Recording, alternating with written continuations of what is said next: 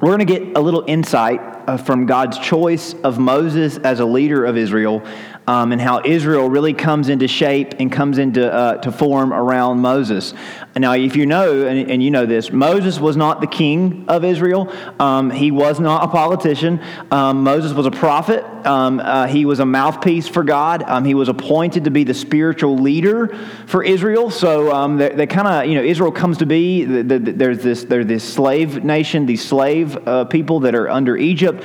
God raises up Moses, and they kind of all rally around Moses because Moses is the one with the boldness to go in front of the king and say, "Let God's people go."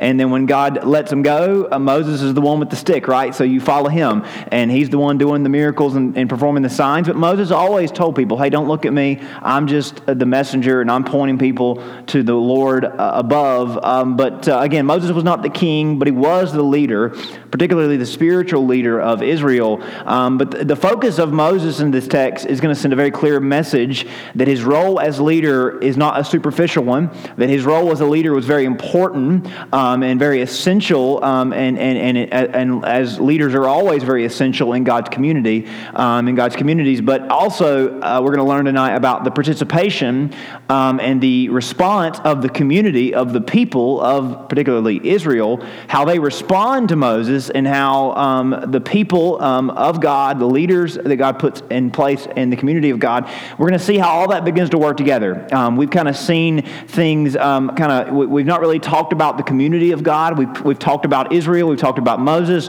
But we've really just seen God doing these amazing things. But now, as we're going to read into Exodus from, from this point forward, we're going to see things get a little bit more practical.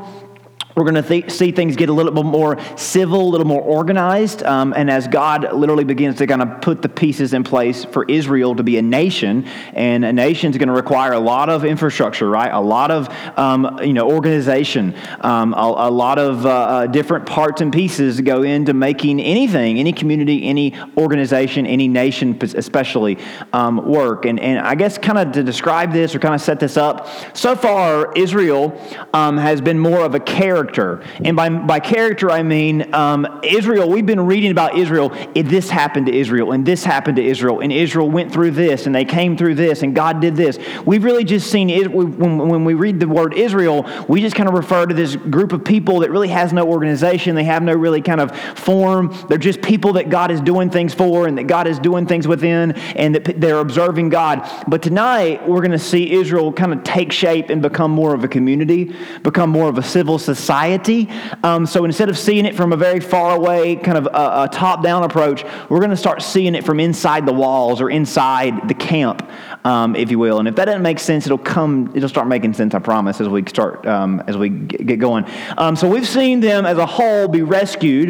We've read stories um, with morals and messages how God is powerful and that God can uh, you know do amazing things in and through and around us.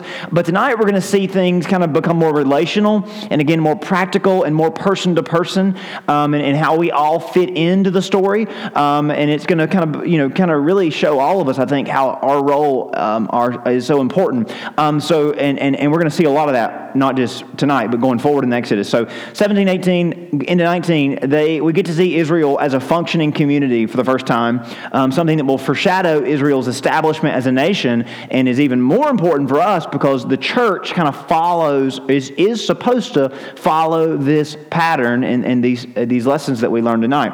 So Moses' role is going to be given a new light because he's no longer just a mouthpiece. He's no longer just the prophet who's just parroting things from God. Um, he's actually going to be the leader, um, which brings a lot of responsibility. He's the leader of this community, and, and that's a big, big mantle to, to, to, to bear. Um, and in this first story, uh, we're going to see Israel um, go into battle. And this is the first time we're going to read about this, uh, and it's going to become a constant theme, a constant trend. Israel's going to face a lot of opposition. A lot of wars are going to be fought.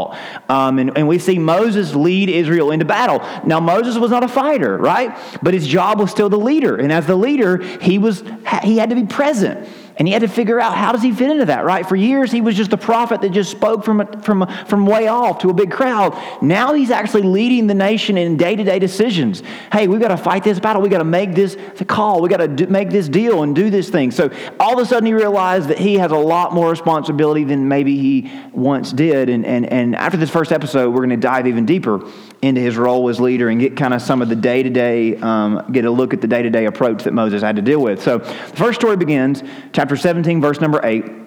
Um, with Israel is traveling along the road.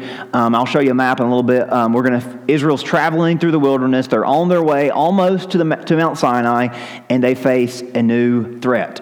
So verse number eight says, "Now um, Amalek came and fought with Israel in Rephidim." Now Rephidim is kind of in the southern part of the Sinai Peninsula, and I'll show you a map in a minute. You'll get to visualize that. Um, but this is the first major obstacle that Israel has faced once they crossed the Red Sea. Um, now they've ran into trouble with supply shortages. And remember, there was no water. Last week's message was all about how they didn't have water, didn't have food. They grumbled, they grumbled, they complained, they murmured. But this is the first opposition as a nation. This is the first opposing nation they faced, and it's their first enemy, right? Um, so Amalek will be a perennial enemy of Israel um, going forward. We're going to read about them for, for years and years to come, and, and, and the stories that, that come after this one. But they're a long, they came a long way. They came from a long way off to fight against Israel. And, and, and we don't know what they did to make an enemy out of this group. Maybe there was some old grudge between Abraham and Isaac and Jacob and the people of Amalek.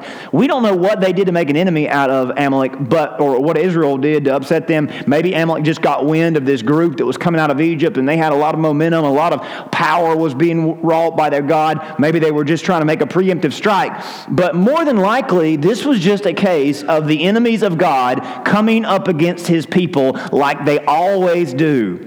And and not to put too much emphasis on the plural, because the enemies of God all serve one master, right? The enemies of God all serve the enemy, and the devil, he doesn't need a unique reason to oppose God or God's people.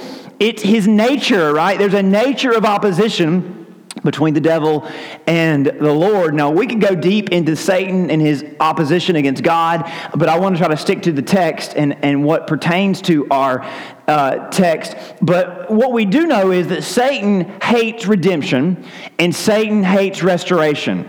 And we know that God defeated Pharaoh, right? And we talked about this a few months ago, but Pharaoh was a picture of the devil, right? He was the serpent king. He had a serpent on his crown, right?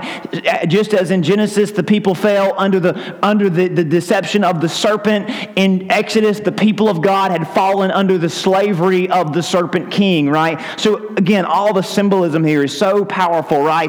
Pharaoh, a picture of the devil, enslaving God people as if the fall was permanent. Look how far they have fallen, right? They are in bondage and there's no way out. But God rolls in and Yahweh proves himself to be greater than the gods of Egypt. He restores and redeems redeems his people, and he brings them out of Egypt, and Pharaoh is defeated, right? And they chase the, the they chase Israel to the Red Sea, and they're swallowed up in the Red Sea. So Satan is defeated by Yahweh. Satan is defeated by God. But because the end, uh, the final defeat, the final um, uh, judgment had not yet come, Satan found yet another form, yet another way to oppose God's people, and that's how Amalek fits into the story. Now, now we know this from the New Testament. Satan is by nature a murderer. He's been since the garden trying to ruin what God made. Jesus said this about the devil in John chapter eight. He was a murderer from the beginning and does not stand in the truth because there is no truth in him. When he lies, he speaks out of his own character, for he is a liar and he is the father of lies. So he lied to, the, to Adam and Eve in the garden. His goal was to kill them, right? Separate them from God. Jesus said in John chapter ten, the thief comes only to steal and kill and destroy, which is in contrast to what Jesus came to do, which is give life and give it abundantly. So we don't really need more explanation as to why this, why Satan opposes God or God's people. He hates what God is doing, right? He hates the redemption that we have been given in Christ. He hated what God had did through Moses and from the Red Sea crossing as it put a stamp on his power. So we need to be aware that we have an enemy. We need to be aware that we have an adversary. And I don't mean that we should be paranoid or we should be worried around every corner something's going to hurt us or harm us or destroy us. But we don't have to be afraid, but we do need to be aware. First Peter five tells us, be sober-minded, be watchful. Your adversary, the devil, prowls around like a roaring lion, seeking someone, somebody who might be off guard to devour. Now, seeking is a good word there, and it's good for our text tonight because uh, he seeks for ways to trap and deceive and destroy. Now, Amalek had come from a long way, literally was seeking out Israel. Here's a picture of kind of what is going on. Now, the little perf- little dotted line shows the, the, the trip the Jews were taking, starting on the left side, ending up on the right side up there uh, near the Jordan River. But the battle that we're reading about tonight would have taken place just to the left, your left, of the mountain, which is the orange uh, little triangle there. That's Mount Sinai, and the purple star up there, that's where Amalek would have been native, or that's their home area, right? So they came a long way. Way, didn't they, to get after God's people. But that's just the pattern. That's just the nature of the devil, right? He is relentless. He is relentless. He will travel a long way seeking to ruin your day. So you must be prepared. We must be prepared because you will meet him, right? So we must be prepared when we meet him because we will meet him. You will encounter the enemy. And if you're lucky to get past nine o'clock and not encounter him, then God bless you. Pray for somebody else because they're probably already dealing with him more than once. Ephesians chapter six speaks to this. Paul says, finally be strong in the Lord and in the strength of his might. Put on the whole armor of God that you may be able to stand against the schemes of the devil. For we do not wrestle against flesh and blood, but rulers against rulers, against authorities, against the cosmic powers over this present darkness, against the spiritual forces of evil in the heavenly or high places. Therefore, take up the whole armor of God that you may be able to withstand in the evil day, which is any and every day, having done all, stand firm. And look at what verse nine says. Moses said to Joshua, choose us some men and go out and fight with Amalek. Tomorrow I will stand on the top of the hill with the rod of God in my hand. So Moses makes a definitive statement. We're going to take a stand against the enemy. You're going to go out and take a stand against the enemy. They planned to be obedient and dependent, but this wasn't their fight. Moses said, I've got the rod, I've got the staff of God in my hand. Yes, it's going to require some work. It's going to require that we take a stand for him. But this is not our fight, Joshua. This is God's fight. Let's remember that before we go into battle. We don't cower at the enemy's warfare. We don't run away. We don't give up. We trust it to God. We double down on our faith. If you remember back at the Red Sea, I'll read the verses and you can turn back two pages and look if you'd like to. But back in Exodus chapter fourteen, remember the words that Moses said as they were backed up against the water as the armies of Pharaoh were coming. Moses said back in Exodus fourteen, verse thirteen, do not be afraid, stand still or stand firm and see the salvation of the Lord. He will accomplish it for you today. For the Egyptians whom you see today, you shall see again no more forever. The Lord will fight for you and you shall hold your peace and hold your place and hold your faith. Now you can replace Egyptian with whatever force Satan uses next, but we need to be strong and cor- courageous and confident in God, determined to serve him and to stand for him no matter how tough it might get and no matter how overwhelming the battle may seem. That next part of Ephesians speaks to this.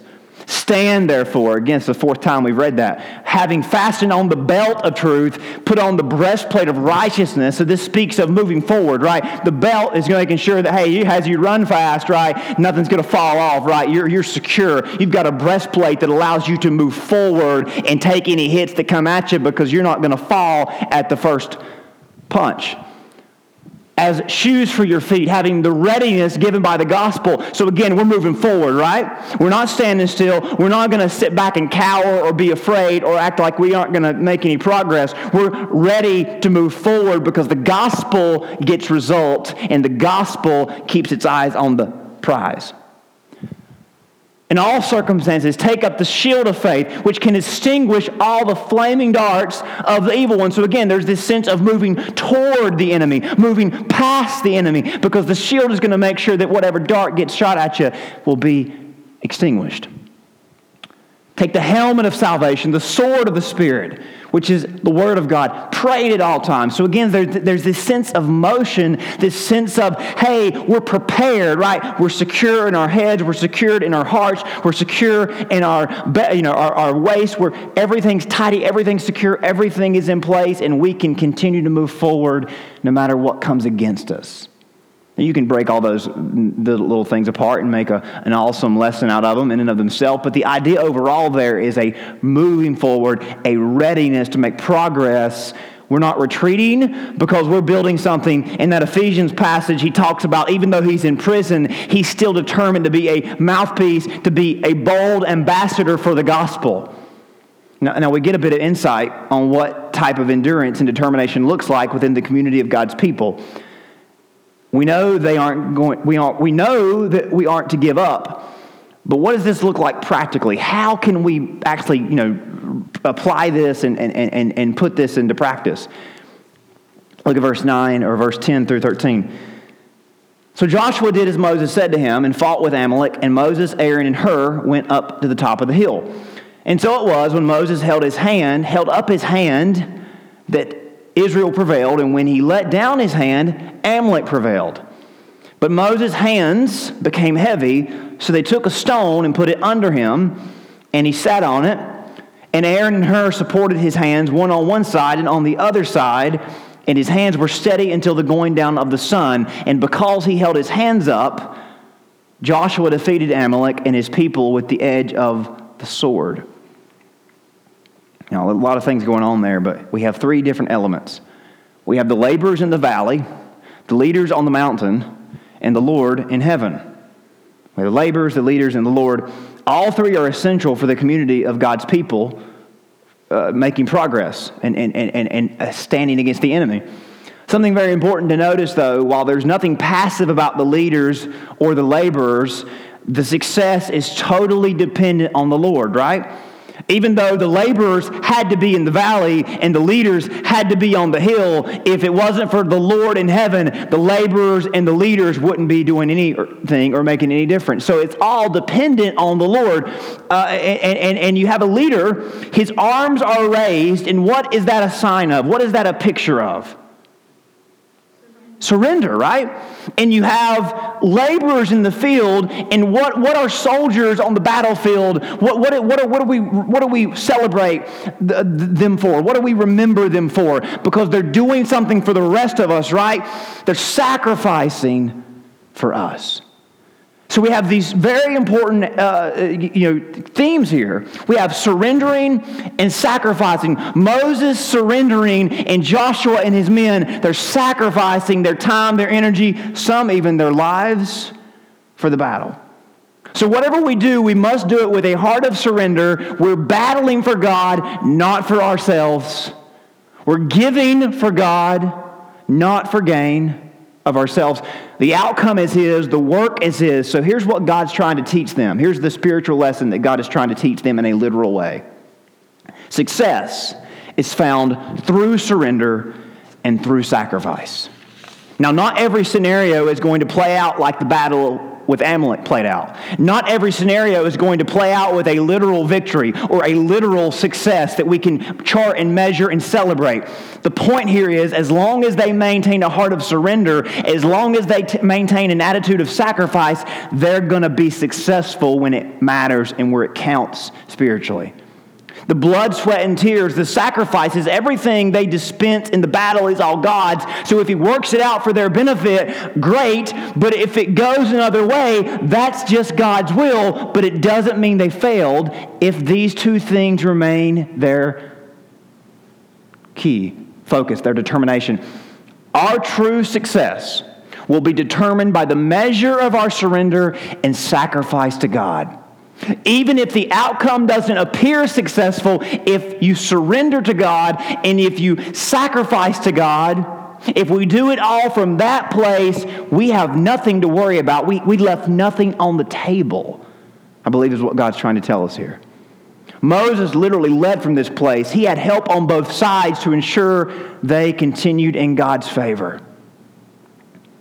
What do you think the message is? What do you think the practical message to the church is from verses ten through thirteen? We have Joshua taking a group of men into the valley. We have Aaron and Hur holding up Moses when he lacked the strength to do it himself. I think the message here is it's all about surrender. It's all about sacrifice. I think the message here is it's about teamwork, right? The community of God, the church of God, requires collective surrender and sacrifice. Collective, collective surrender and sacrifice. Moses needed help as a leader. Joshua needed help as a laborer. This is the emphasis that the church needs to focus on, right? Because there's no place for just a, a few super saints who do it all and make it all happen. That does not bring about true success. You know, y'all know I, I reference this, these few verses from Ecclesiastes all the time because when I read them a few years ago for, with fresh eyes, they really impressed on my heart something I feel like the church was missing and the church forgets. Ecclesiastes says, if, if two lie together, they keep warm, but how can one keep warm alone? Although, and though a man might prevail against one who is alone, two will, will withstand him, and a threefold cord is not quickly broken. That's why I believe the church is so important. And it's not just about me and my pew and my point of view. It's about me and everyone else around me, right? It's about one another. You have three on the mountain. You have an army in the valley. The emphasis is on more than just one. And again, it's proper, it's biblical teamwork that says we're going to surrender, we're going to sacrifice. Demanding, expecting it from everybody.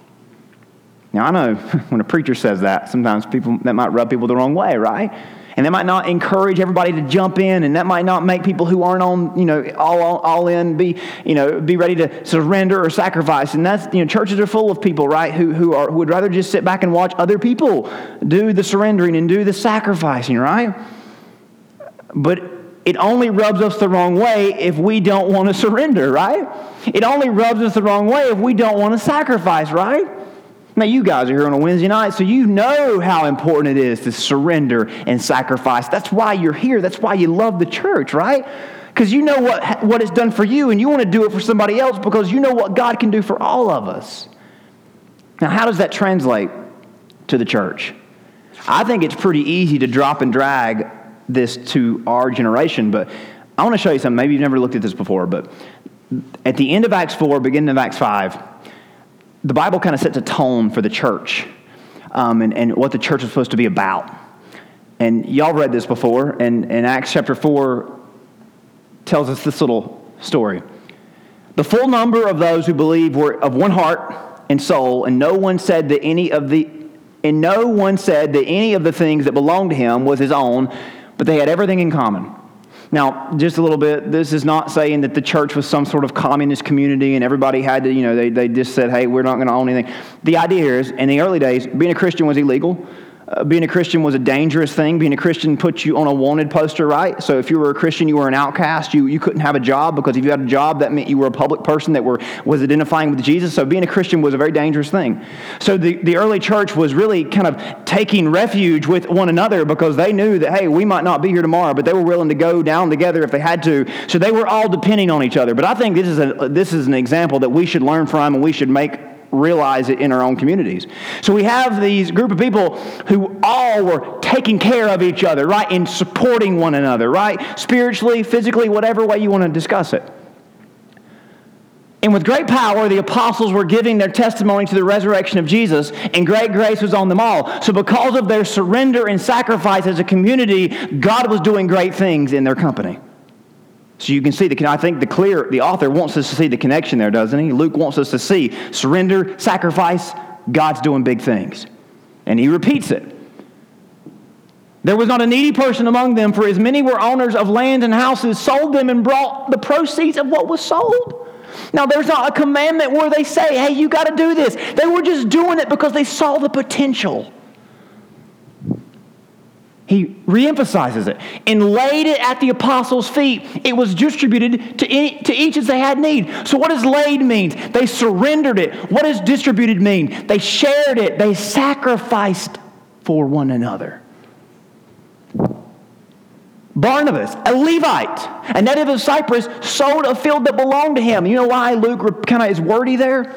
Levites did not commonly own land, because Levites in the Old Testament did not and did not by the covenant inherit any land. So for Barnabas, a Levite to possess land would have meant he was very lucky, would have meant he was very rich. And for Barnabas, a Levite who sold land that belonged to him, Luke's trying to say, this guy really, really, really had a change of heart because of what God was doing. And said, I want to surrender and I want to sacrifice because I see what God is up to. And then, and then, the, the story takes a very sharp turn. But I think this is all part of Luke's purpose in this book.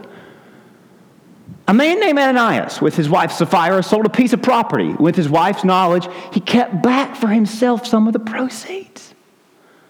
So they're all sharing, they're all sacrificing, they're all surrendering, but Ananias and Sapphira, they get in on this. Oh, well, we can sell some land. We're wealthy people. We can give a little bit, but we're not going to give it all of it because, hey, why would you do that? We'll just give some because our sum's going to be more than most people's all.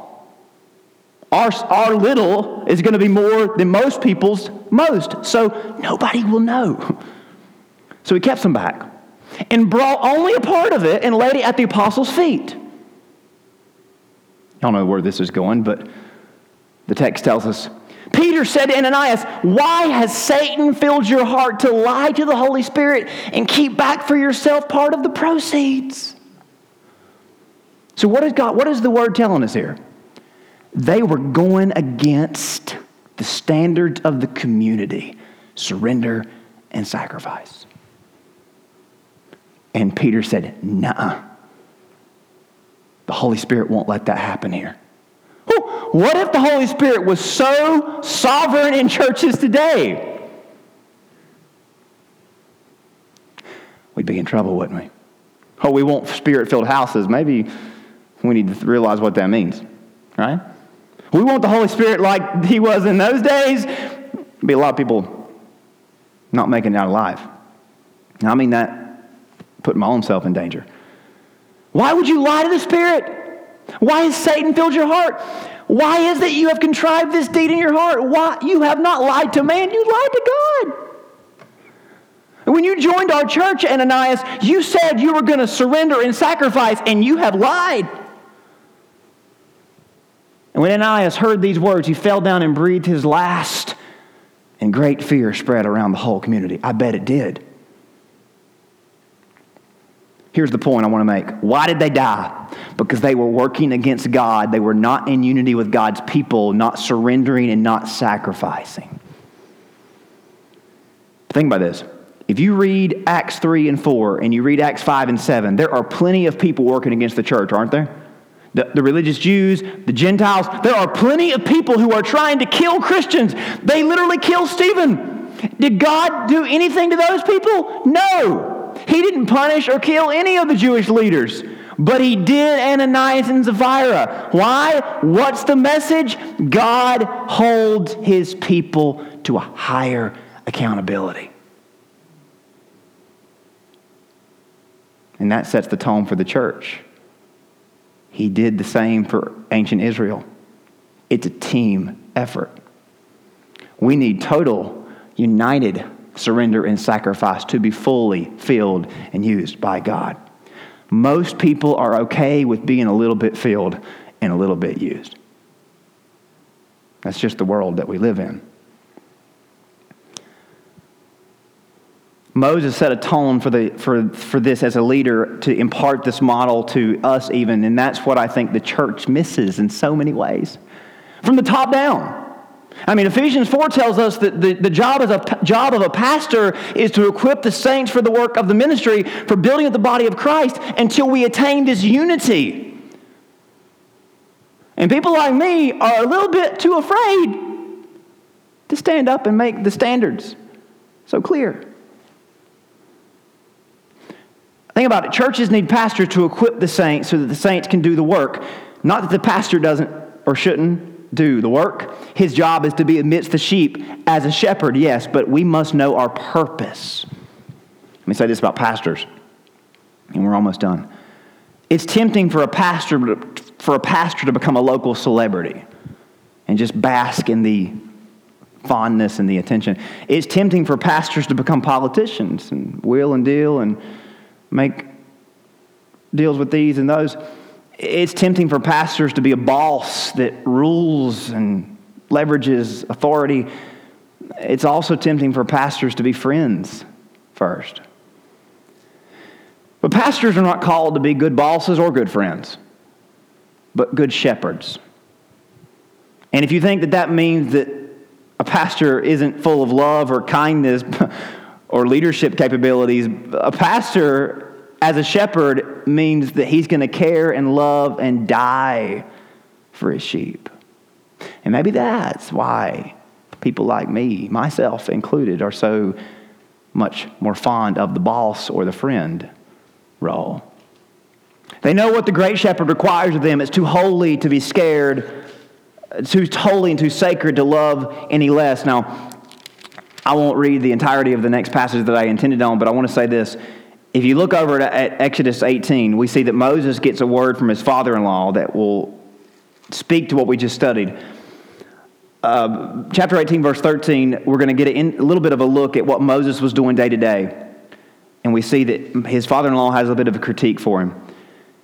It was on the next day that Moses set to judge the people, and the people stood before Moses morning until evening. So when Moses' father-in-law saw all that he did for the people, he said, "What is this thing that you're doing for the people? Why do you sit alone, and all the people stand before you morning until evening?" And Moses said to his father-in-law, "Because the people come to me to inquire of God. When they have difficulty, they come to me. I judge between one and another, and I make known the statutes of God and his laws." And Moses' father-in-law said, "The thing that you do is not good. You and these people who are with you will surely wear yourselves out, for this thing is too much for you. You're not able to perform it yourself."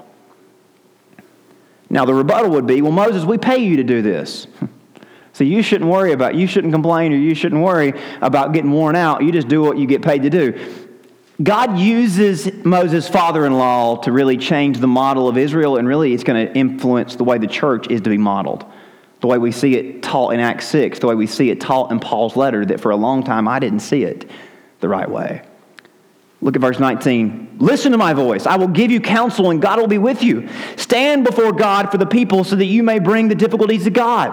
You shall teach the statutes and the laws. Show them the way in which they must walk and the work they must do." So Moses, your job isn't getting any easier. You've got a great task to teach and to influence. And later on, he says, you're going to have to handle the major and the great matters, because that's your job, Moses. You're the leader.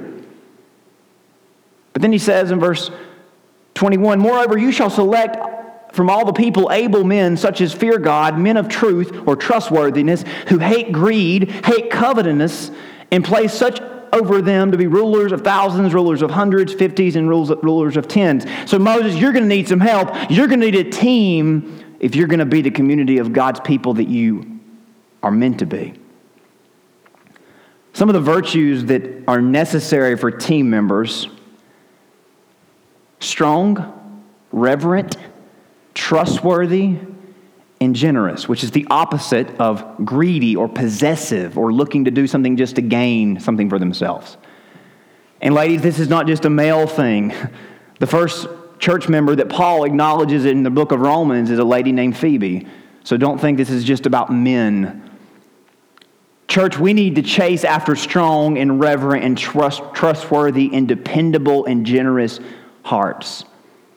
We become strong by being under the word and obeying and learning and hearing from the shepherds and the voices of God's men. We need to be people that understand the value of worship and lean into it, not away from it. We need to be committed, and we need to be generous. And you know what? We need to be willing to make sure that our churches aren't led by or at the mercy of anyone who is not full of these four things.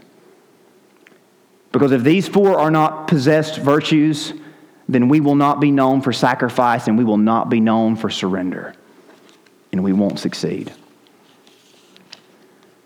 If you read Exodus nineteen, it says they come to the mountain, and God says he performs all these wonderful signs for them, and they see all the lights and the glory.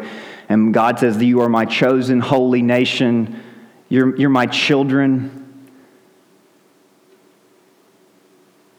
And as Moses brings them to the edge of the mountain, He holds them accountable to all that God wants to do through them.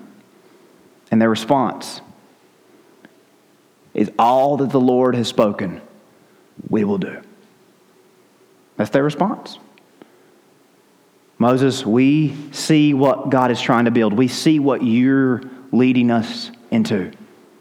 And their response in nineteen verse eight is, we will do all that God has spoken for us to do.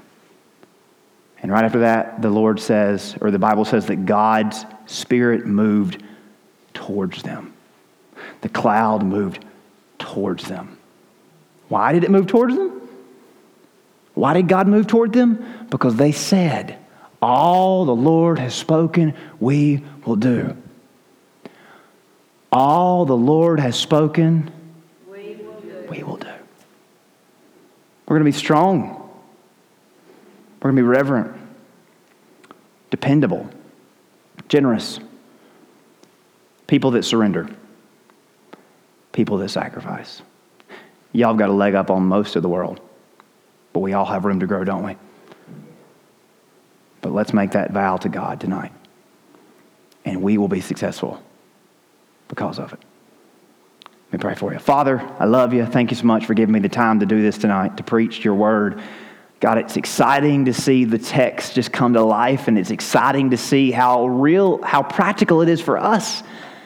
It's exciting to be able to read something that took place three thousand years ago and see how important it is for us in the church to, to, to, to take, take a lesson from and to learn from and to apply it and do it. God, help me not to be too prideful to admit that I need some help holding my hands up sometimes. Help our our laborers not to be uh, not to be uh, uh, afraid to lay it all on the line. Because when we surrender and when we sacrifice to you, you always show up and we will see the success that we've been waiting for. Father, make us strong through your word. Lord, make us reverent in your worship.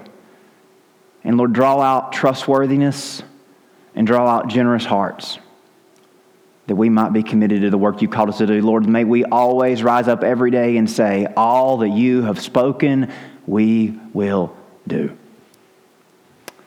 Lord, we don't say that lightly, and we thank you for the help for when we when we struggle. We ask all this in Jesus' name. Amen.